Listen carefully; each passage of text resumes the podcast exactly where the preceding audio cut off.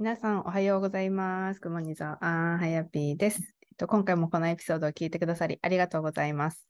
えっと、私は今、栃木県益子町という陶器陶芸の町に住みながら、えっと、明日だけオープンするカフェの経営と、あとコーチングを通して女性が心からやりたいとか生きたいっていう人生をクリエイトする、こうクリエイトできる人になるための、まあ、サポートをしているはやぴーです。はいえーと、今日のエピソードでは、ちょっと私が台湾に、えーと、先週、先々週、えーと、1週間ぐらい、えー、と行ったんですね。で、その時の、まあ、気づきとかをちょっとシェアしたいなと思っていて、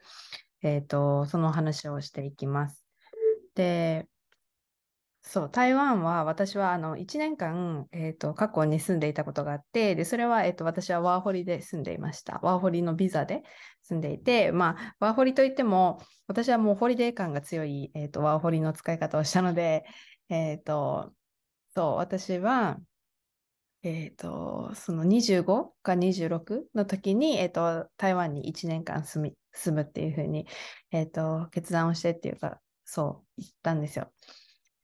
で、私は、えっ、と、台湾の高雄っていうところ、えーに1年間、あ1年間じゃないけど、まあ、ほぼほぼそこで過ごしていたんですね。で、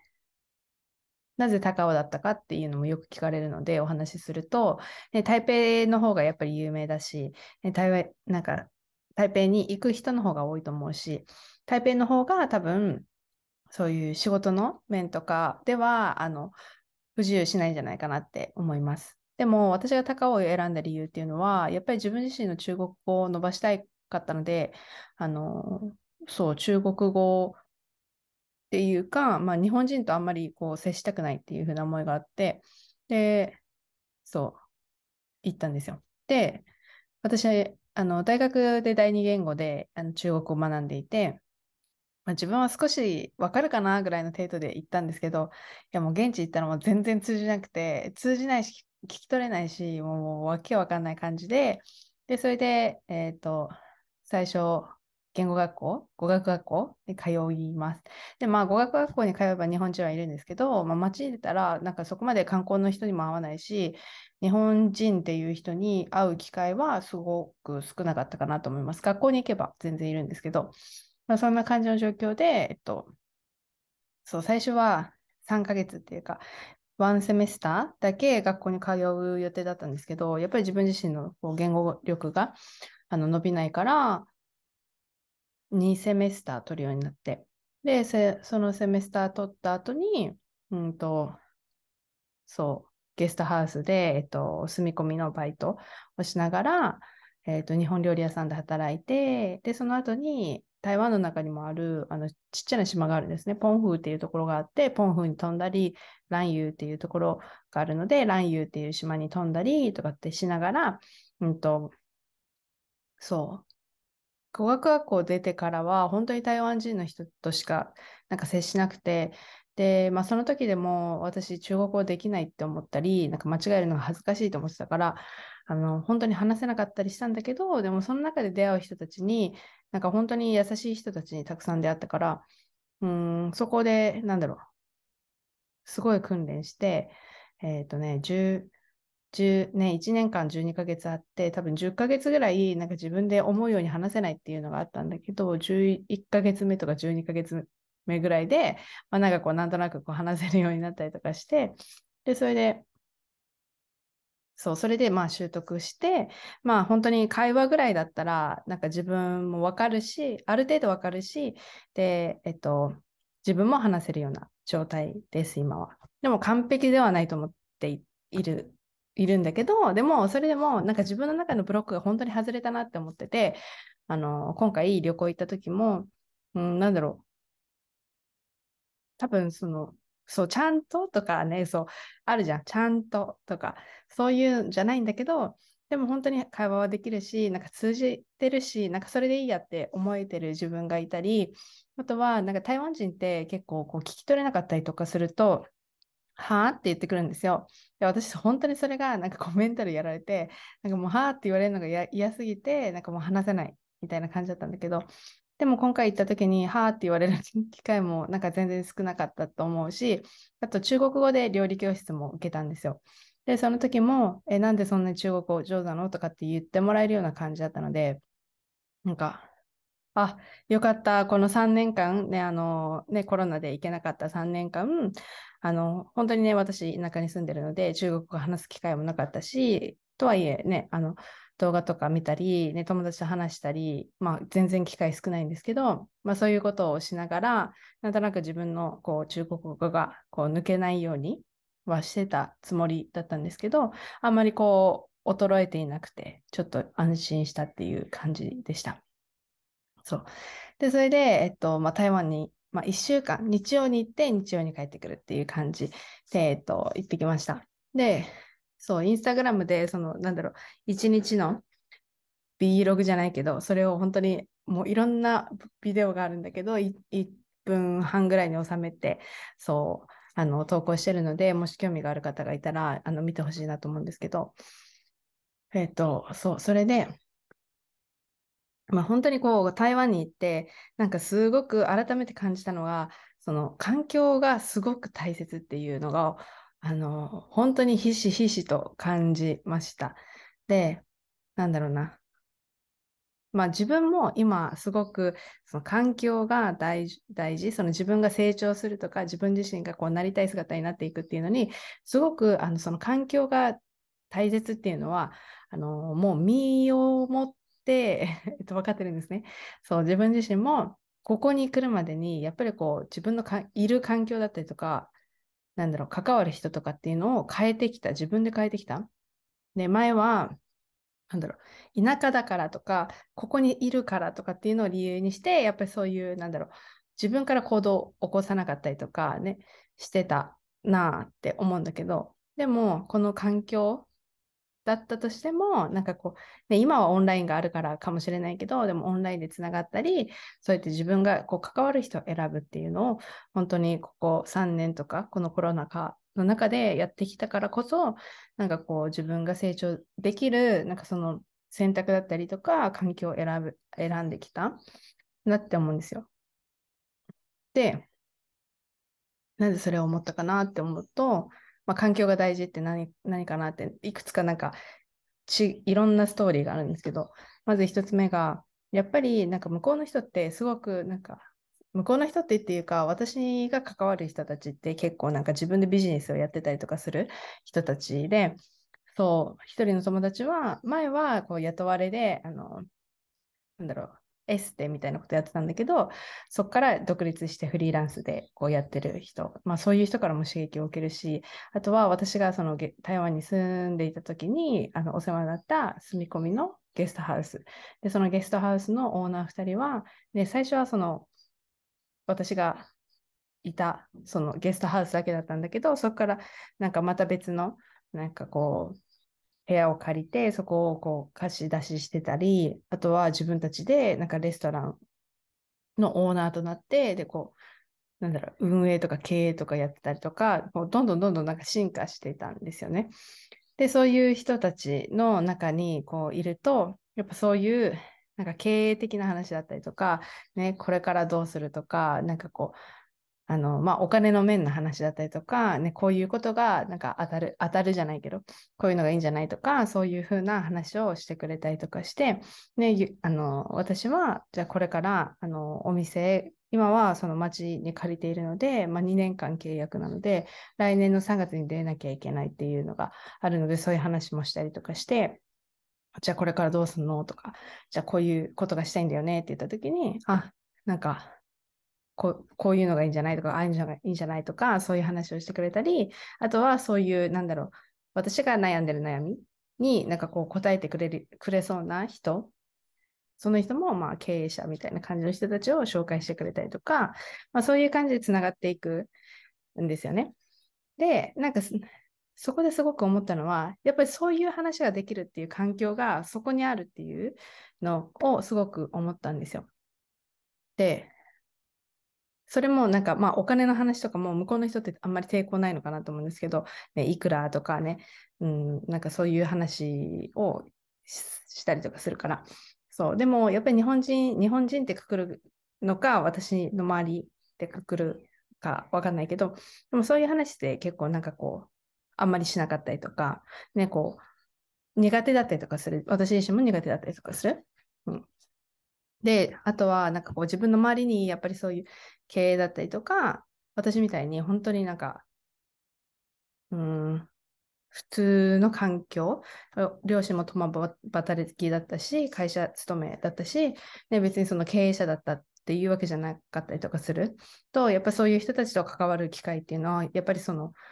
あの、少ないですよね。なんかそのもともとね、自分たちがね、会社をやっていたとかっていう、そういう人たちと比べると、やっぱりこう、少なくはなると思うんだけど、でもそれで、それでも今は本当にやっぱりラッキーな環境に私たちがいると思ってるから、それだとしても、ね、両親とか、ね、今までの環境が別にそのなんか素晴らしい、素晴らしいっていうかさ、素晴らしいもいろいろあるから、ね、一言で、ね、それ何が素晴らしいかっていうと、あれかもしれないけど、もともとそういう環境が整ってなかったとしても、自分たちでこうやって選んでいけば、その中に入っていけるようなあの状態だと思うんですね。うん。だから、そう、自分でやっぱり選んでいくべきだなって思うし、なんか、やっぱそういうふうになんかこう、常に常に話していたり、常になんかそれに対してドリームキラーがいないから、なんかそういう話ができる人たちの環境にいたら、そりゃマインドがなんかこう経営だったりとか自分でやろうとか、そうなりたいっていう、ね、もっとこう、もっと成長したい、ね、その現状維持じゃなくて、そそれよりも先に行きたいっていう風な気持ちになるよねってすごい思ったんですよ。で、そうそうそう。だから、なんか毎毎回ってやっぱりこう、なんか成長を感じるし、なんかこう、どんどん、なんだろうな、現状維持からこう、なんか進んでいる感じっていうのがすごく、あの、ワクワクした。っていうのが、まず、えっと、環境が大事だなと思った話の一つ。で、あと一つが、えっと、私の友達がいて、本当にもうそのことはもう15年。私が大学の時に、大学1年の時に知り合って、で、その子が私にその台湾っていう、あの台湾の魅力を教えてくれたりとかした子。なので、本当に私の、まあ、もう本当にベスティみたいな感じだけど、もうベスティ以上、もう家族と、まあ、向こうも持ってくれてたりとかする。で、それで、そう、家族みたいな感じの子が、まあ、もうすでにあ、まあ、結婚して、それで子供がいるんですよね。で、子供が今3歳で、えっ、ー、と、いるんですけど、うん、なんかね、そう。で、その子の子供が、まあ、台湾って、えっと、中国語を話すんですよ。だから私、その中国語を学んだんですけど、えっ、ー、と、まあ中国語もいろいろあるから、なんかこれ話したらちょっと長くなっちゃうからね、あれなんですけど、中国語と、あと台湾語っていうのもあって、台湾語っていうのは、やっぱその現地の人たちが話すような言葉で、で、私は本当に全くわからない。で、なんかその、聞いたところによると、学校ではその台湾語を教えてくれるクラスっていうのもあるんだけど、まあなんかこう、どんどん減ってきていたりとか、あの話す人がへ、そう、話す人が減ってるし、あの、私がいたのは南部、南の方だから、結構割と南の方だと、まあ、聞く。だけど、まあ、北はちょっともう少なくなってるとかっていうふうには言われてたりとかするんですけど。で、それで、えっ、ー、と、まあ、その子が本当に自分の子供に全部台湾語で話してるんですよ。で、でそれが、でそのそのおかげでっていうかね、それで私は台湾語わかんないんだけど、まあ、子供もね、その私は日本人っていうのを分かってないっていうか、こうまだわかんない状態で、私が中国語で言ったことは、まあ、理解してくれているんだけど、もう台湾語で全部書いてくるみたいな感じで、もう一方通行な感じの、なんか、なんだろう、コミュニケーションみたいな感じだったんだけど、そう、それでもう全部台湾語で教育を、教育っていうか、まあ話をしてた。ですよ。で、えっ、ー、と、で、それで友達になんでこう台湾語なの？みたいな感じで話したら、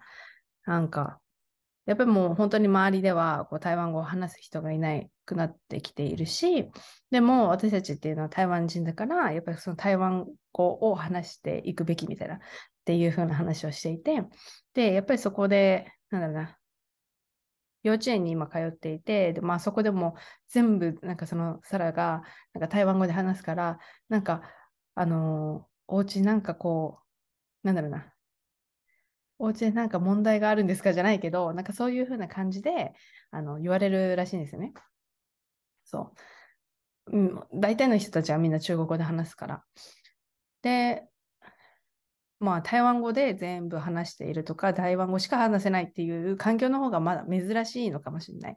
だからそういうふうに聞かれてたみたいで、ああ、やっぱりそういうふうに思われるんだっていうのもあったんですよね。そう、でも、なんかその友達がすごくその台湾語に対してそうやってこうなんかプライド持ってるっていうのもそうだったし、まあ、みんなんか台湾人のみんなと一緒に会食をした時に、まあ、その台湾語とか、なんか台湾語でしか話さないっていうこと、なんかこの話を、まあ、みんなでしていたときに、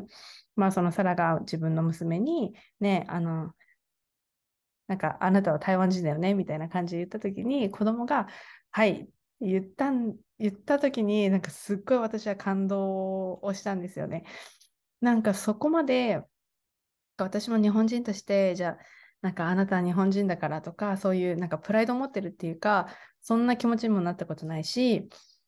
なんか日本語を話すことが当たり前だったりとかするから、うん、なんかそなんかその裏の文化とかっていうのさ、なんかあんまりこう、うん、知ってないな、自分はっていうのを改めてこう台湾に行って思ったし、そう。でね、いつも楽しいなと思うけど、やっぱりその台湾の文化とか、こう歴史の中にやっぱ日本っていうのがなんか入ってるんですよね。で、それでなんか私はすっごく複雑な気持ちになって、で、今回その旅行行った時に、なんかツアーとか行ったんですよ。その現地の人が、あの、なんだろう、その、まあ私が住んでいたあたりの街をこう紹介する、なんかこう歴史ツアーみたいな感じで、この街を知るツアーみたいな感じのこと言って、で、それでなんかいろんなその歴史の中で、まあ、日本が日本人が建てたあの建物だったりとか、日本人がこうやって区画分けして、こう、綺麗になってたんだよとかって、こう言ってくれるんだけど、なんかすごく複雑な気持ちになって、なんかそれってやっぱりこう、統治していたから、ね、日本がやっていた。で、それです。よ、あの、友達はすごい、ほら、日本はすごいんだよっていうふうには言ってくれたんだけど、なんかすごくなんか自分の中では複雑な気持ちをすごく覚えたなっていうふうに思っていて、そうそうそう。で、まあなんかその、私は感動したんですよ。その台湾語を話さ、しか話さないその子供に対してそういう教育をして、それであなたは台湾人ですよって、なんかその私本当に歴史もなんか今のね、情勢とかっていうのもあんまり詳しくないけど、やっぱりこう複雑じゃないですか、台湾っていう立場っていうのは。私はね、一つの国として思っているけど、やっぱりこう社会的に見たら、ね、その、なんか立場が弱いっていうわけじゃないけど、でもそういう感じで、ね、なんかこう、複雑な立場にあるかなって思ってるんですけど、で、まあそれを、なんだろうな、そういうふうな親の環境、親の教育とかで、こうやってなんか自分の子供が、なんかあなたは台湾人ですよっていうふうにこうやってあ作っていくっていうのがすごく、あなんか、あすごく素敵だなと思ったし、そういうふうにやっているサラをなんかまた、なんかリスペクトしていたんですよね。で、えー、なんかかっこいいなと思って、そうやってなんか本当に貫くんですよ。たまにうあのなんかこう、うるさいなって思うのもあるんですけど、でもそうやって、なんかこ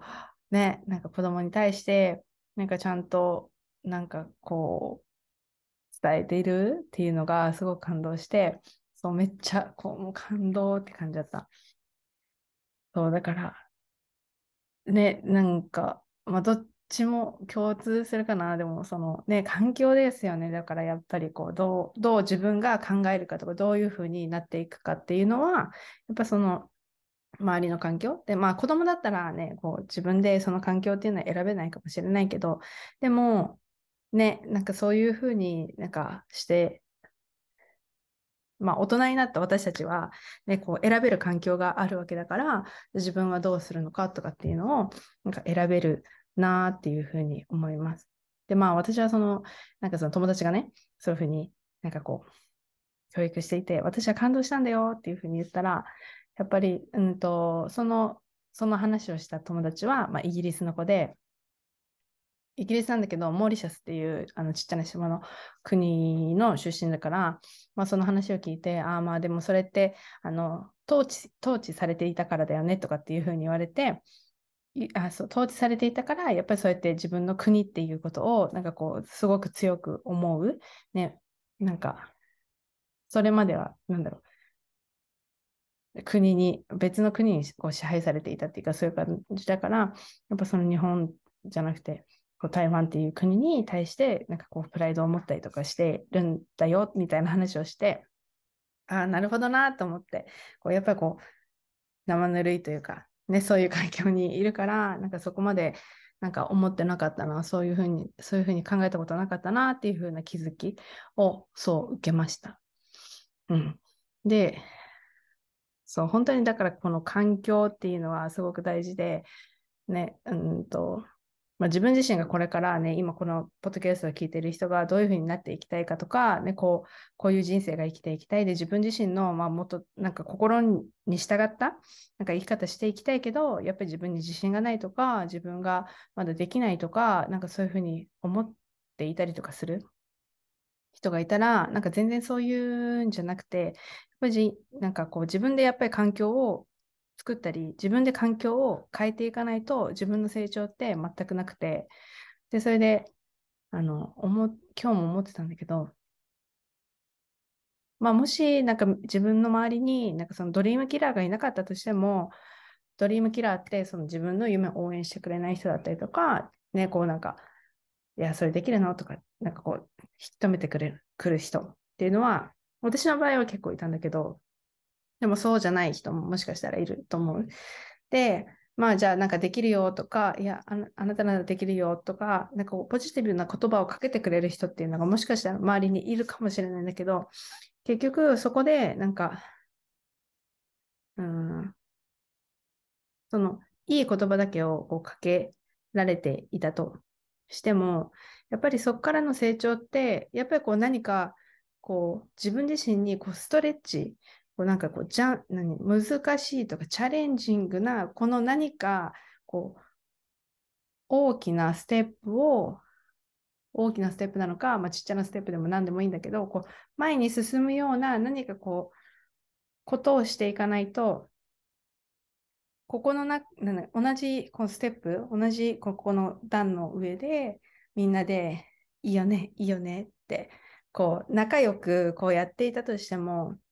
成長はないくて、で、そこでいい、いいよね、できるよねって言い続けても、やっぱりその先のなんかこう成長だったりとか、やっぱりそこの先になんか、うん、怖いこととかって私ももちもちろんたくさんあったし、なんかこう顔出しだったりとか、こういう人前で話すとか、なんかそういうこと、いろんな怖さがその人それぞれであると思うんですよ。で、やっぱりそこを超えていかないと、そこの成長ないし、超えていったら、それが楽になったりとか、それができるようになって、で、またその次のステップっていうのが進んでいけるんだけど、こうやっぱり仲良し仲良しで、こうずっとこう、うんと、できるできるって、お互いに言い続けても、そう、その先っていうのがないなって。思った。だから自分がやっぱりこう成長したいとか、自分がなりたいとか、こう思ってる人がいるのであれば、その人に、まあなんか、つくっていうか、こう、どうやったらなれるのか。まあ私はコーチングをしているので、まあもしこういうふうに、こういうな生き方がしたいとか、自分の心に従って生きていきたいとかって思ったら、もちろん私はサポートができるので、あのぜひ DM をいただければなと思うんですけど、なんかそういうふうに、うんと、なりたい人に、なんかこう、自分が今慣れてなかったとしても、なんかそのなりたい人がいるんだったら、そういう人についたりとか、することでそのレベルに行けるわけじゃないですか。そう。だから、なんかそういう機会を、なんか自分であの選んでほしいし、自分でなんか見過ごしてしまわないようにしてほしい。そう。まあ、例えばの話なんですけど、私バレーボール部だったので、ね、バレーボール部で、なんか自分がいて居心地がいい、ね、その、なんか、グループに、チームに所属していても、まあ、そこ、それだけのレベルだと思うんですけど、やっぱりこう強いチーム、ね、自分がもし強いチーム、なんかこう、もっと自分がこうなりたいとか、こういうふうな、なんかチームの中でなんか、プレイしたりとか、そういうふうに思ったら、やっぱりそのチームに行かないと、なんかそのレベルの練習だったりとか、そういう人たちに出会えないわけですよね。だから、もし、なんか自分がこう、なんだろう、県、県大会行きたいなのか、全国大会行きたいなのか、そうしたら、ね、いくらその自分のこのチームの中でうまい状態だったとしても、そのチームがもし強くないんだったら、やっぱ自分はそういうところに入っていくべきだし、そこに行けば、やっぱりそれなりの、まあ、練習とかね、辛いこともあるかもしれないけど、でもやっぱりそこのなんかレベルに行けたりとかするから、うん、なんかその、私はその、なんだろうな、そういうところに入るのが怖かったし、なんかそういうレベルの自分じゃないからっていうふうに諦めてたんだけど、でも諦めてたらそれだけの結果しかないですよね。その同じチームの中で、やっぱりその生ぬるい環境の中で、あの周りを見て、ね、あ自分は大丈夫とか安心している状態。だけど、そこからね、やっぱり自分がなりたい姿があるわけで、そこから成長していきたいとか、なんかこうなりたいっていうのであれば、そういう人たちのグループに入って、やっぱ自分をそのレベルにもちろん自分自身で努力するんですけど、そのコーチっていうのが全部やってくれるわけじゃなくて、自分自身が成長するためにやるので、自分がワークしなきゃいけない部分っていうのはたくさんあるんですけど、でもそこに入ることで、その自分がストレッチされて、自分が学んで、自分で行動してやるから、その結果っていうのが出てくるので、そう。でもやっぱりそこにその人たちの、そのすごい、なんだろうな、全国大会なのか、県大会なのか、いてる人たちの、その人たちの考え方とか、練習とか、そういうのをやれやれば、絶対自分はできる。だけど、やっぱりその生ぬるい環境だったりとか、そういうところにいたら、なんか、それだけの結果しか生まれないから、もし、なんか皆さんが、こう、なりたい姿があったりとか、こういうふうな人生を歩みたいとか、何かこう思ってることがあるとしたら、そこに行くことだし、その自分が今慣れてないから行けないんじゃなくて、あのもしそれがなんか皆さんにオープンな環境、オープンな状況のなんか参加できる機会なのであれば、あのぜひそれをゲットしてほしいなって思います。皆さん自身、みんな、それは自分が止めてるだけ、そのこれはできないとか、ここには参加できないとか、思ってるっていうのは自分でそれができないっていうふうに自分自身で制限してるだけなので、あの、誰も止めてないはず。自分だけ。自分が止めているだけ。だからその止めているのは自分っていうのを改めて気づいて、うん、なんかそこにジャンプしてみると、また次のなんか結果がなんか生まれてくるんじゃないかなって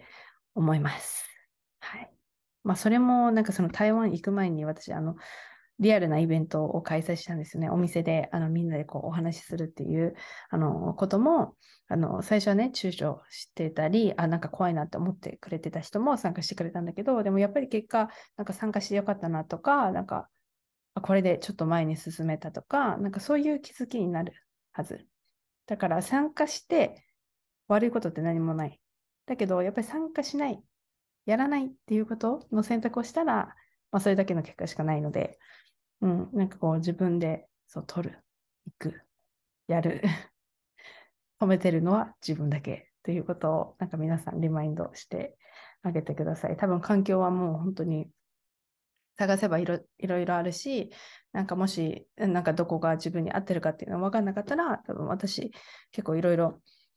幅広く知ってる人とかっていうのはいるので、まあなんかそういう相談にも乗れるかなと思って、なんかこう迷ってたりとかしたら、あの気軽に DM いただければなと思います。はい。で、もしこのポッドキャストをもうすでになんか後に聞いてる方がいたら申し訳ないんですけど、あの、コーチの美咲さんっていらっしゃるんですけど、で、その美咲さんがあの夏、7月の17日の、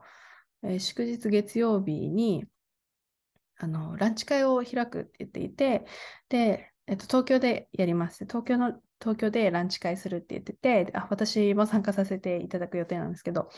まあ、そこで、なんか、あの、美咲さんがこうちっちゃなグループで、まあ、全部で6人ぐらいのちっちゃなグループで、なんかこう、コンサルしたり、ビジネスの話したり、あの、そういう、なんだろうな、写真撮り合ったりとか、なんかそういう機会を設けるっていうふうに言っていて、もう本当に素敵な機会だなと思っていて、美咲さんってもうすでに今すごい何十人って多分いるグループの、あの、なんだろう、コーチをしていて、なかなかそうやって近くで、こうやって同じ空間で密に話せる機会ってないんじゃないかなって思って。うん。で、もう本当に6人って、もう絶対みんな話すし、なんかこう、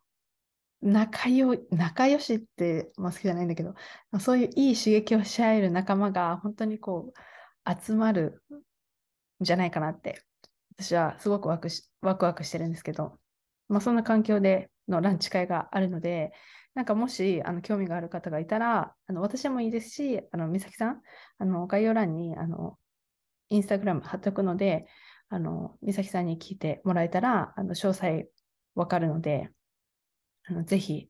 あのチェックアウトしてほしいなと思います。やっぱりその環境が大事っていうのは本当になんか自分が身をもって知ってるので、その環境だったりとか、その自分が話す人、なんか関わる人っていうのがもちろんそこの中で、ね、いい刺激をくれる人と、やっぱそこの中でストレッチ、ね、こう、なんかこう、自分のちょっと前を歩く人とつながるっていうのってすごく大切だなと思うので、そう、そういう感じで、こう自分でその環境を、もう私たちは大人なので、そのこね、こう与えられた環境だけで生きていったりとか、その与えられた環境だけで自分を小さくさせるのではなくて、うん、自分で選べるので、選んでいってほしいなと思います。はい。まあそんな感じで、台湾へ行った、まあ、振り返りっていうか、もうこれはちょっとお話ししたかったんですよ。やっぱりこう、台湾の友達みんながみんながっていうわけじゃないけど、やっぱそういう経営の話とか、なんかそういう、なんか自分がやっていることの話とか、そういうことを話している、その環境にいたら、まあ自分で何かやりたいとか、自分で一人で何かするっていうのが、まあ、当たり前。だけどやっぱり日本ってどっちかって言ったらなんか安定とかって、ね、言われるのかな今は変わってんのかなわかんないけど、ね、安定だったりとか会社に勤めるのが当たり前のそういう環境にいたらやっぱそういう風になるしでもこう周りがやっぱそういう風に自独立したいとかなんかそういう人たちの周りに囲まれてたらそういう風になんかこう考えが思考がいくのってなんかこうあこういう風になるよねってなんか改めて思ったのでうんなんかそれをみんなに伝えないなと思って、はい、今日は録オンポッドキャストを撮りましたということで、はい。皆さん最後まで聞いてくださってありがとうございます。じゃあ、みそりきさんのランチ会だったりとか、まあ、自分がこう何があってるかどうしたいかっていうのが分からなかったりとか、どういうふうななんかサポート受けれるかなとかって疑問に思った方がいたら、ぜひ DM くださいということで、皆さん聞いてくれてありがとうございます。では、また次のエピソードでお会いしましょう。